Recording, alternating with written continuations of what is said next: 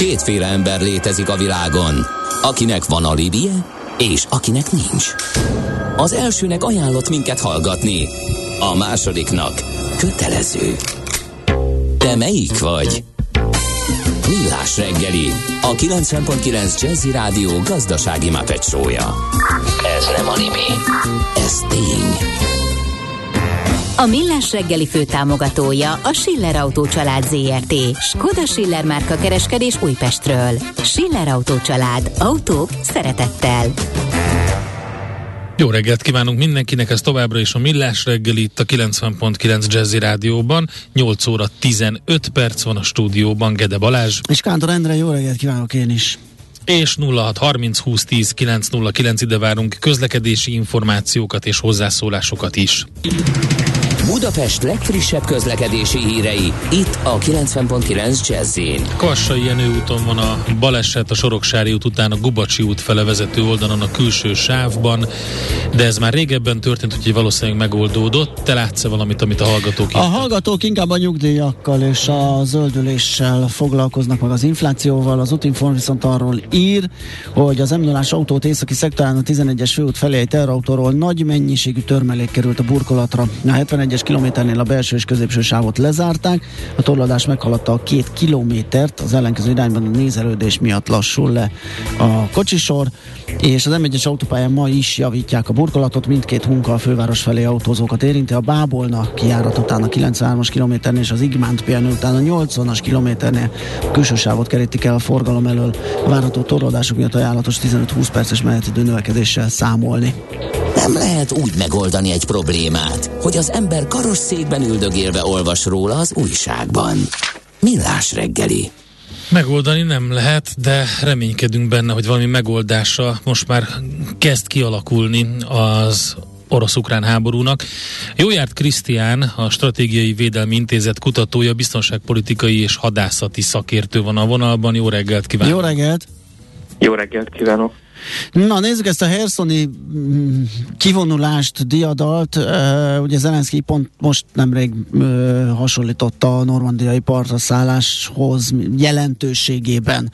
Ugye a két uh, uh, háborút párhuzamba állítva, hogy most ez a Herszoni uh, diadal nevezük ennek, ez, ez az ukrán-orosz szembenállásban legalább akkor a mérföldkönnek számít, és most már jöhet lassan a háború vége. Mennyire lehet igaza?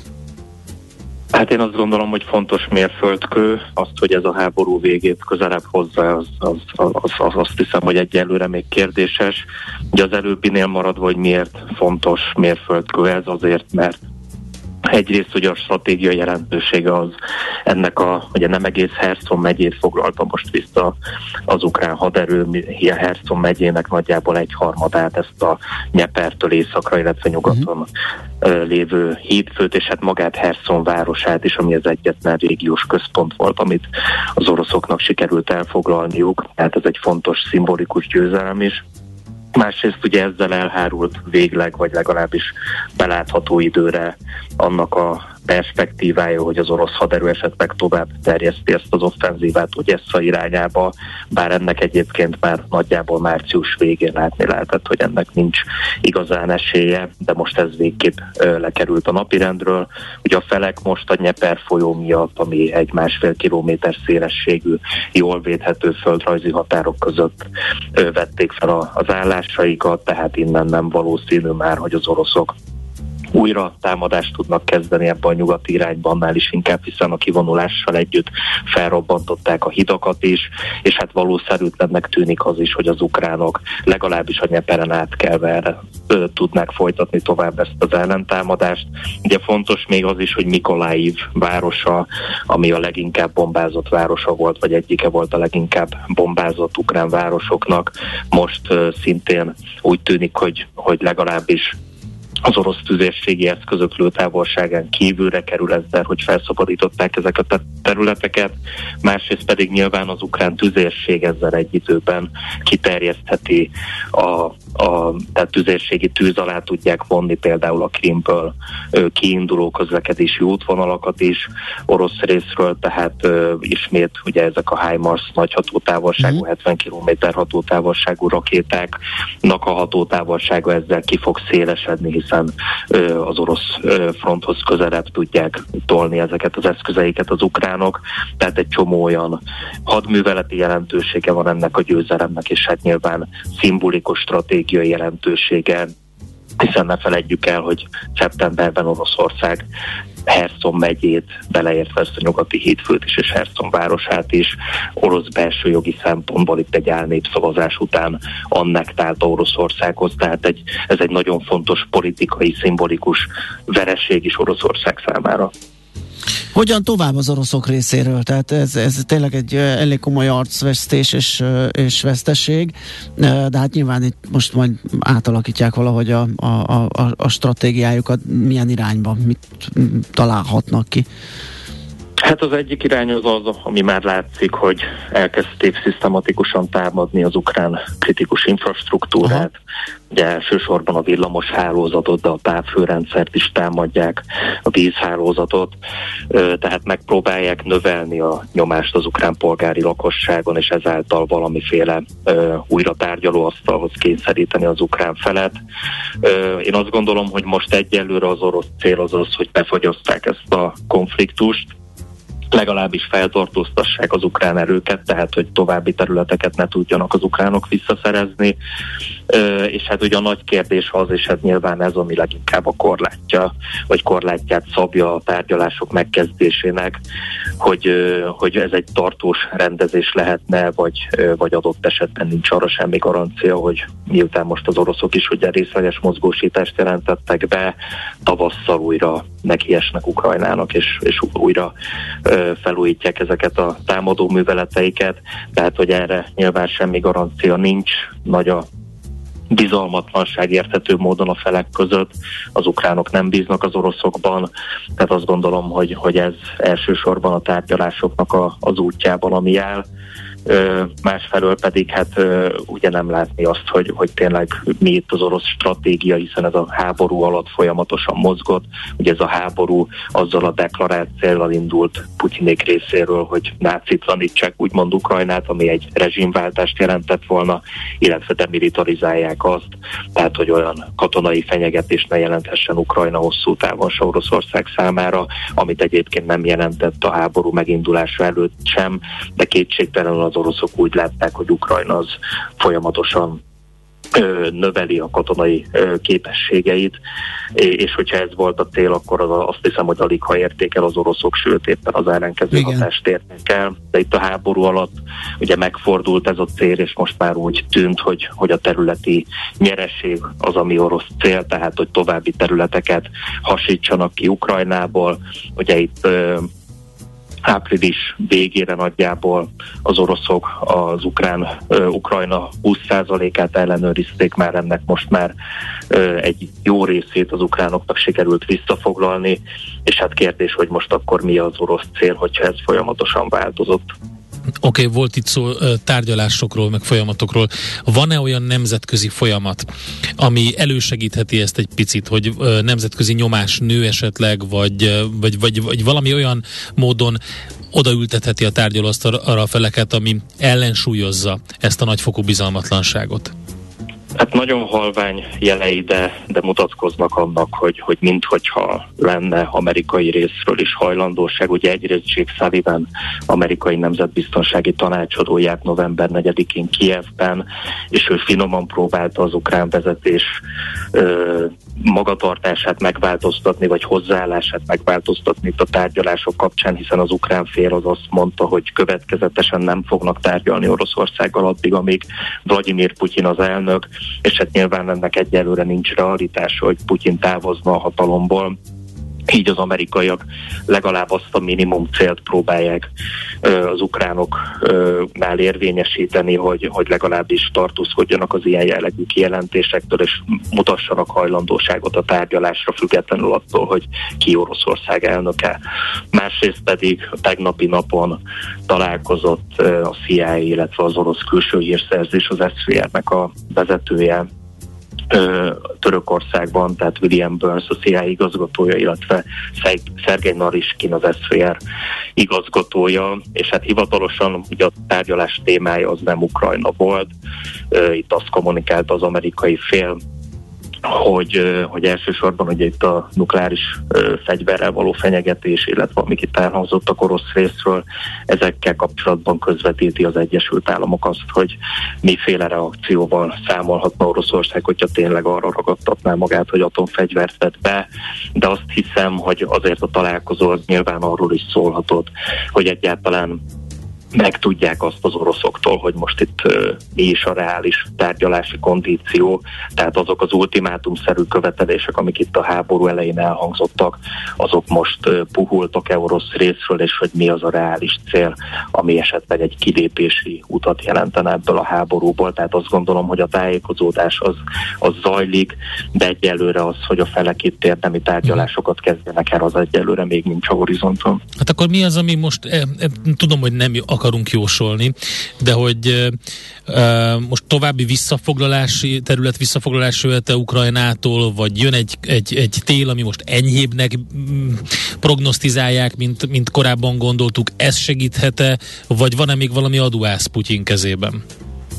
Hát azt gondolom, hogy nincs adóász Putyin kezében, itt a, a, az év hátra lévő részében én nem nagyon számítok már jelentős területváltozásokra, tehát arra sem számítok, hogy az ukránok újabb jelentős területeket szerezhetnek vissza, és arra pedig végképp nem, hogy az oroszok érdemi területeket fognak tudni visszaszerezni Ukrajnából. Ugye a tavasz az hozhat egy új helyzetet, ugye egyrészt az évszaki sajátosságok miatt, tehát a tél önmagában az lassítani fogja vagy vissza fogja vetni az intenzitását ezek, ennek a háborúnak.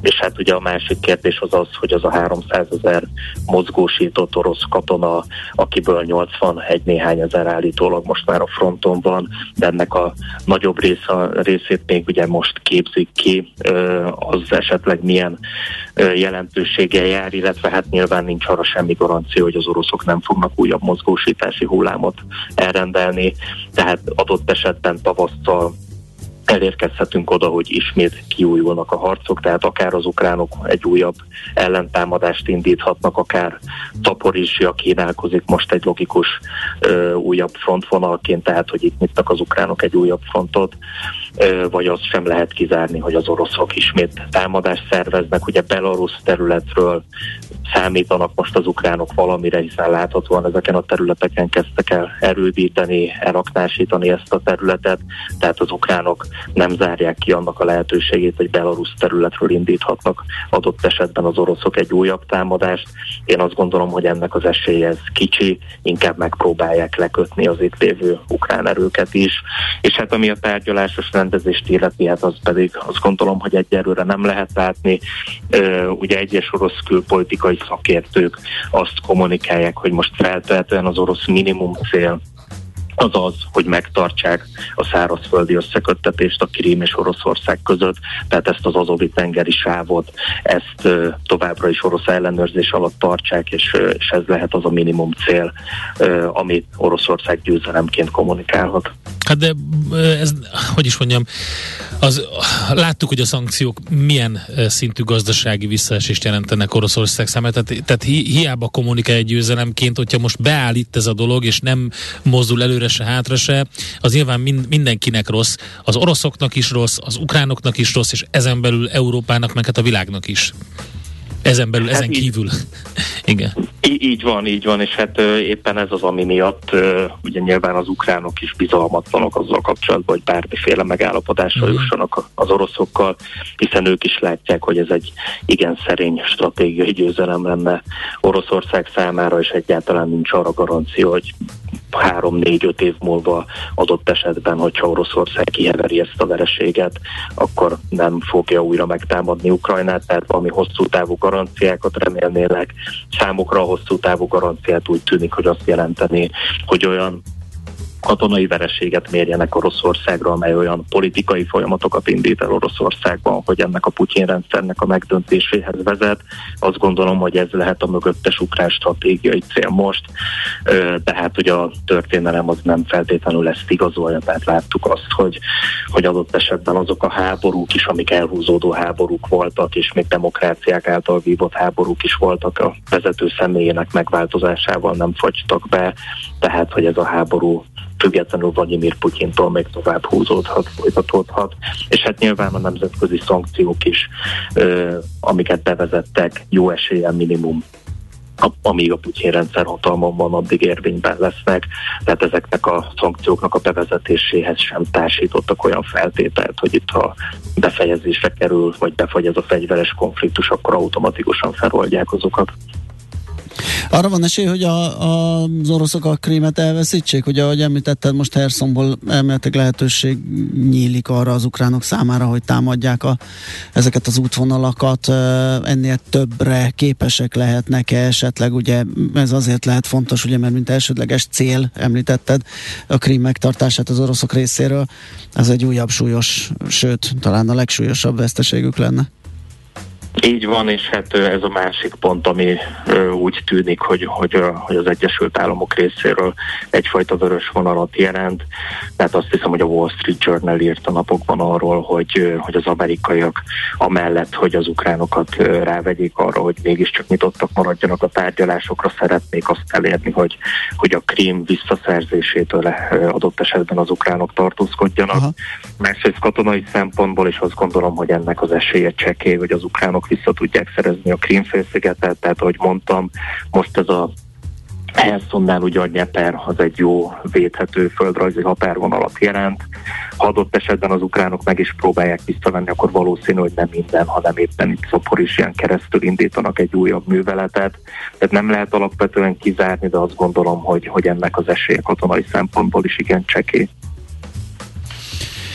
Oké, okay, hát, hát köszönjük, köszönjük az összefoglalót. Igen. Igazából tényleg csak reménykedni tudunk abban, hogy valami pozitív fordulat következik be, bármi halvány is most erre az esély. Minden esetre köszönjük szépen, további jó munkát, szép napot! Szép napot kívánunk! Nagyon szívesen Szervusz. viszont kívánom nektek is. Sziasztok! Jó jár Krisztiánnal, a Stratégiai Védelmi Intézet kutatójával, biztonságpolitikai és hadászati szakértővel beszélgettünk arról, hogy hogyan is áll most per pillanat az orosz-ukrán háború. Aranyköpés a millás reggeliben. Mindenre van egy idézetünk. Ez megspórolja az eredeti gondolatokat. De nem mind arany, ami fényli. Lehet kedvező körülmények közt gyémánt is. Ma ünnepli születésnapja Tenyedi Ildikó, filmrendező, egyetemi tanár, és hát egy jó hosszú idézetünk már egyszer volt tőle. Igen. 2017-ben, amikor szintén ö, megemlékeztünk róla, vagy hát, ö, neki ö, ünnepeltük a születésnapját egy idézetével, most egy sokkal ö, rövidebb, rövidebb tömörebb, frappánsabb, igen, azt mondta, egy alkalommal a film olyan, mint egy gyerek, fel kell nevelni. Hát én azt gondolom egyébként minden olyan, tehát ami egy ilyen alkotási folyamat, és annak a végeredménye az hasonló ez, sőt, tehát akár egy vállalkozás indításakor is, vagy egy vállalkozás Hát vannak olyan is. filmek, amikor látszik, hogy a rendező csak azért ment oda, hogy egy kis plusz bevételhez jusson, és így gyorsan lepörgették, azok olyanok is lettek, hogyha valaki gondoskodik, óv, és úgy próbálja felnevelni, abból teljesen más lesz. Egyébként ezt nyilván lehet látni Enyedi Ildikó műveinél. Aranyköpés hangzott el a millás reggeliben. Ne feledd, tanulni ezüst, megjegyezni arany. Hát ez meg mi? Jé, egy okos morzsa. A rovat támogatója az irodai, kereskedelmi és logisztikai ingatlanokra, valamint befektetésmenedzsmentre specializálódott Jones Lang LaSalle Kft. Elsősorban az irodák bérlői oldalán okoz problémát, hogy az üzemeltetési költségeken belül több mint kétszeresére emelkedett a közműdíjak részaránya. Mivel a bérleti szerződések jellemzően több éves időtartamra szólnak, számos céget sokként ér ez a mértékű emelkedés. Ez pedig az irodastratégiájuk újragondolására kényszerítheti őket, amihez párbeszédre is szükség van bérlők és bérbeadók között. A rovat támogatója az irodai, kereskedelmi és logisztikai ingatlanokra, valamint befektetésmenedzsmentre specializálódott JLL tanácsadó cég. A szerencse fia vagy? Esetleg a szerencse lánya? Hogy kiderüljön, másra nincs szükséged, mint a helyes válaszra. Játék következik. A helyes megfejtésbe küldő között minden nap kisorsolunk egy Dell MS3320W típusú vezeték nélküli egeret a Grupama arénában november végén megrendezendő Dell Technologies formót szervező Dell Technologies Magyarország Kft. jó voltából. Mai kérdésünk a következő, mikor nyitották meg a Grupama arénát? A. 2014. augusztus 10-én, vagy B. 2014. augusztus 20-án, vagy C. 2015. március 1-én. A helyes megfejtéseket ma délután 16 óráig várjuk a játékkukac jazzy.hu e-mail címre. Kedvezzem ma neked a szerencse! Nézzük meg, hogy uh, mit írtak a kedves hallgatók. Azt írták, hogy Isten éltesse Enyedi Ildikót, nagyon szeretem a filmjét, és felemelő vele beszélgetni. Szuper. Mi pedig azt fogjuk majd logisztika rovatunkban megnézni, milyen a jó kamionsofőr. Kincel Rajmunddal fogunk beszélgetni, aki a legkiválóbb magyar kamionsofőr 2022-ben címnek örvendhet. Úgyhogy egy kicsit Igen. majd vele beszélgetünk arról, hogy ez a munka ez milyen, és egyáltalán, hogy most mi nehezíti, mondjad? Nem is tudtam, hogy a Mikuláskának van bátyja, és még iszik is, mert piros. Egy reklámban hallotta a hallgató, hogy piros a Mikuláska bátyja. De nagyon jó, nagyon jó, csak nem Mihálovics András van itt ma, pedig ő szereti ezeket, neki küldjétek. Úgyhogy mi mindjárt jövünk, és megnézzük azt, hogy tényleg, hogy milyen egy jó kamionsofőr. Innen oda, ezt ennyiért, onnan ide, azt annyiért, Aha. majd innen oda ezt, és vissza azt. Emennyiért közben bemegyünk oda azokért, és átvisszük amoda. Amennyiért, mindezt logikusan, hatékonyan, érted? érted? Ha nem, segítünk. Észjáték, a millás reggeli logisztika rovata. Együttműködő partnerünk a Real Cargo Hungária. Minőség, megbízhatóság, biztonság a vasút logisztikában. Nos, hát a kamionosoknak is van közlekedés biztonsági versenyük, és annak is van győztese, méghozzá a 34 éves Nyíregyházi Kincen Rajmund, Rajmund aki az öt tengélyen biztos kézzel elnevezésű megmérettetést most már tizen, tizedik alkalommal megrendezésre került eseményt most nyerte meg a hétvégén. Vele fogunk beszélgetni, hogy mi a titka, vagy milyen a legkiválóbb magyar kamionsofőr. Itt van velünk tehát a telefonvonal túlsó végén Kincer Rajmond. Szia, jó reggelt! Hello, jó reggelt, üdvözlöm a hallgatókat. Na hát arról hallottunk, hogy vannak ilyen gyorsasági kamionversenyek, de ez nem az. Ez, ez, nem. ez, ez, ez, ez közlekedésbiztonsági verseny, tehát gyaníthatóan itt egészen más ilyen ö, ügyességi, pontossági, vagy egyáltalán miről szól? Mit kell teljesíteni egy ilyen versenyen? Hát igazából a, a gyorsaság itt is számít bizonyos feladatoknál, de ez egy nagyon komplex verseny maga az egész folyamat. Ugye online lehet nevezni bárkinek, ingyenes a verseny, és utána egy ilyen online elmélet és selejtező keretében a legjobb 30 versenyzőt ugye kiválasztják, hogy bekerül a legjobb 30 versenyző az eldöntőbe. Az eldöntő az ugye 2-15 fős csoport, egy hétvégén lett megrendezve, szombat, vasárnapi nap, és itt összesítésben, aki a legjobb, legjobb 30-ból, bocsánat, legjobb 30-ból a legjobb 10 eredményt elérte, ő jutott be a, a Zsámbéki tízes döntőbe. Az elméleti előselejtező az valamilyen műszaki kérdésekről szól, vagy közlek, vagy keresztről, hát az, vagy... Az elméleti az ilyen GKI, hát ilyen igazából minden, tehát műszaki, tahográf, tehát vezetésidők és pihenőidők ismerete, jogszabályok ismerete, ez ilyen komplexebb kérdéskör. Erről szól maga az elmélet. Aha, világos, akkor és utána jön a, a, maga a megmérettetés. Itt gondolom, hát a klasszikus ilyen szlalomozás, meg megállni valami előtt pár centivel, Na, tudod biztos mit? vannak ilyen Biztos le kellett tolatni feladatok. egy vasúti vagonról. Az, én egyszer ültem egy ilyen hosszabb úton egy kamionban, és az volt számomra a legrémisztőbb dolog, amit életemben láttam. Volt ilyen? Nem, vasúti vagon nem volt. Oké, okay. az, az, az pedig borzasztó. Hát azt elhiszem, nem, nem, szerencsére nem volt ilyesmi feladat. Az elődöntő ugye az, az, hát három részből állt. Az egyik az egy közúti vezetés, ahol ilyen gazdaságosan kell közlekedni, ugye a, uh-huh. a közlekedési szabályokat betartva. a másik ugyanúgy egy ilyen elmélet volt, mint az eldöntő és a sejtező folyamán, a harmadik pedig ugye bent Bicskén egy ilyen ügyességű pálya kialakítva, és ott ugye manőverezni a szerelvényel. A döntő maga pedig az egy négy modulos verseny volt, a négy modulnak az első része, és hát így sorosás alapján nekem az első része az volt, hogy ilyen vezetés technikai pályán, rántópart például csúszós lejtőn a, az ornehéz autót megfogni, és ez magában csak a vontató, tehát pótkocsi nélkül már, vagy ilyen vészfékezés, akkor, és bocsánat, nem ornehéz, hanem alul kormányzat, egész pontosan így fogalmaznék. A második modul az Hát ilyen pótkocsinak a, a műszaki ellenőrzése, rakományrögzítés, a harmadik az egy baleseti helyszín, és ott ugye a megfelelő teendők elvégzése, a sebesültnek a kimentése adott esetben az autóból.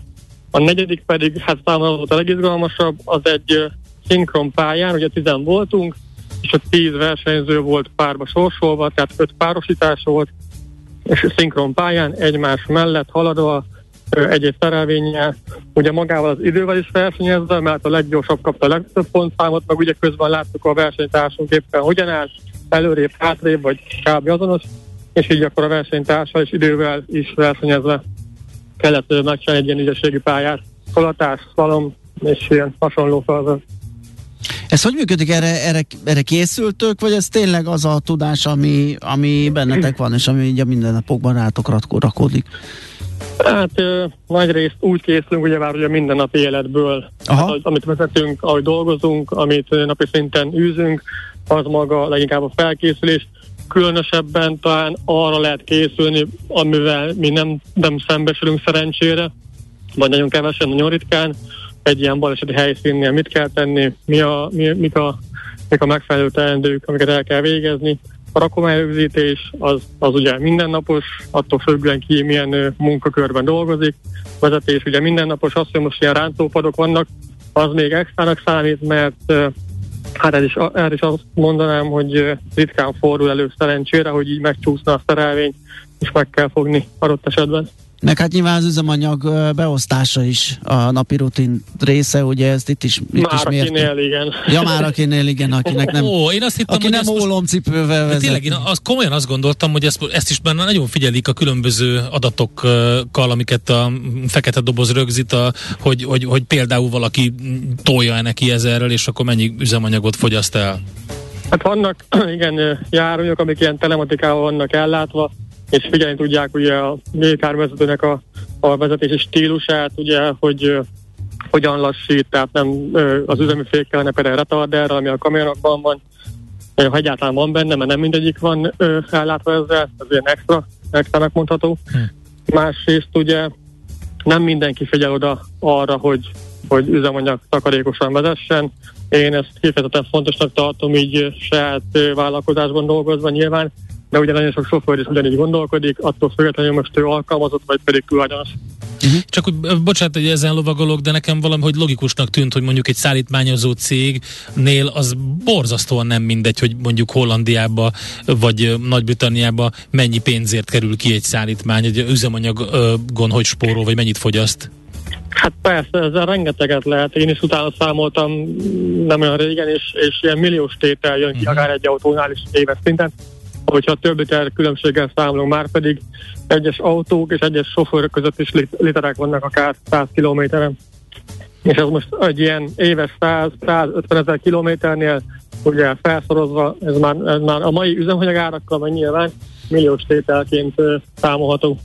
Világos. De hogy, hogy amin gondolkodom, ugye, hogy elég komoly fizetésekkel próbálják a fiatalokat erre a pályára csábítani.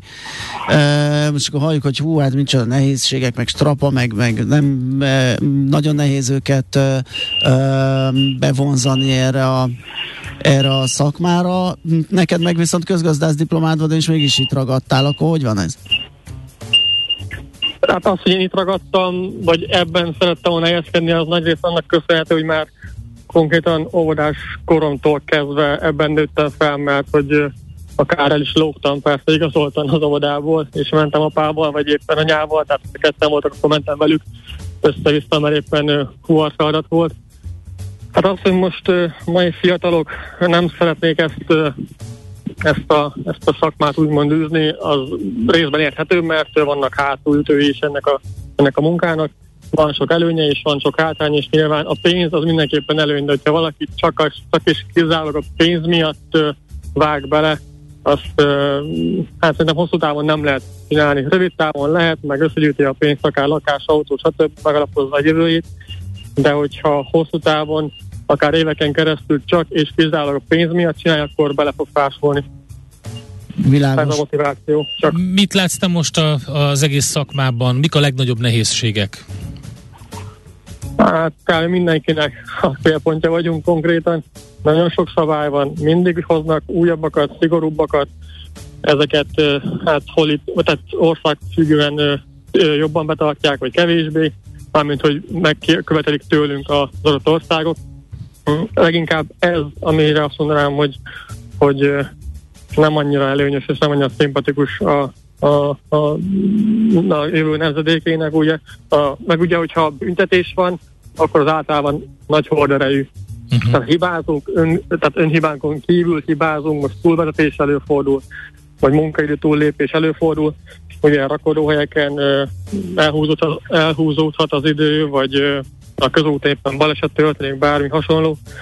Ugye benne van a pakliban, hogy, hogy túllépjük az adott szabályokat, és nem mindenhol tolerálják ezeket a hibákat, és büntetik erősen. Tehát ez, ez ami elég negatív dolog szerintem.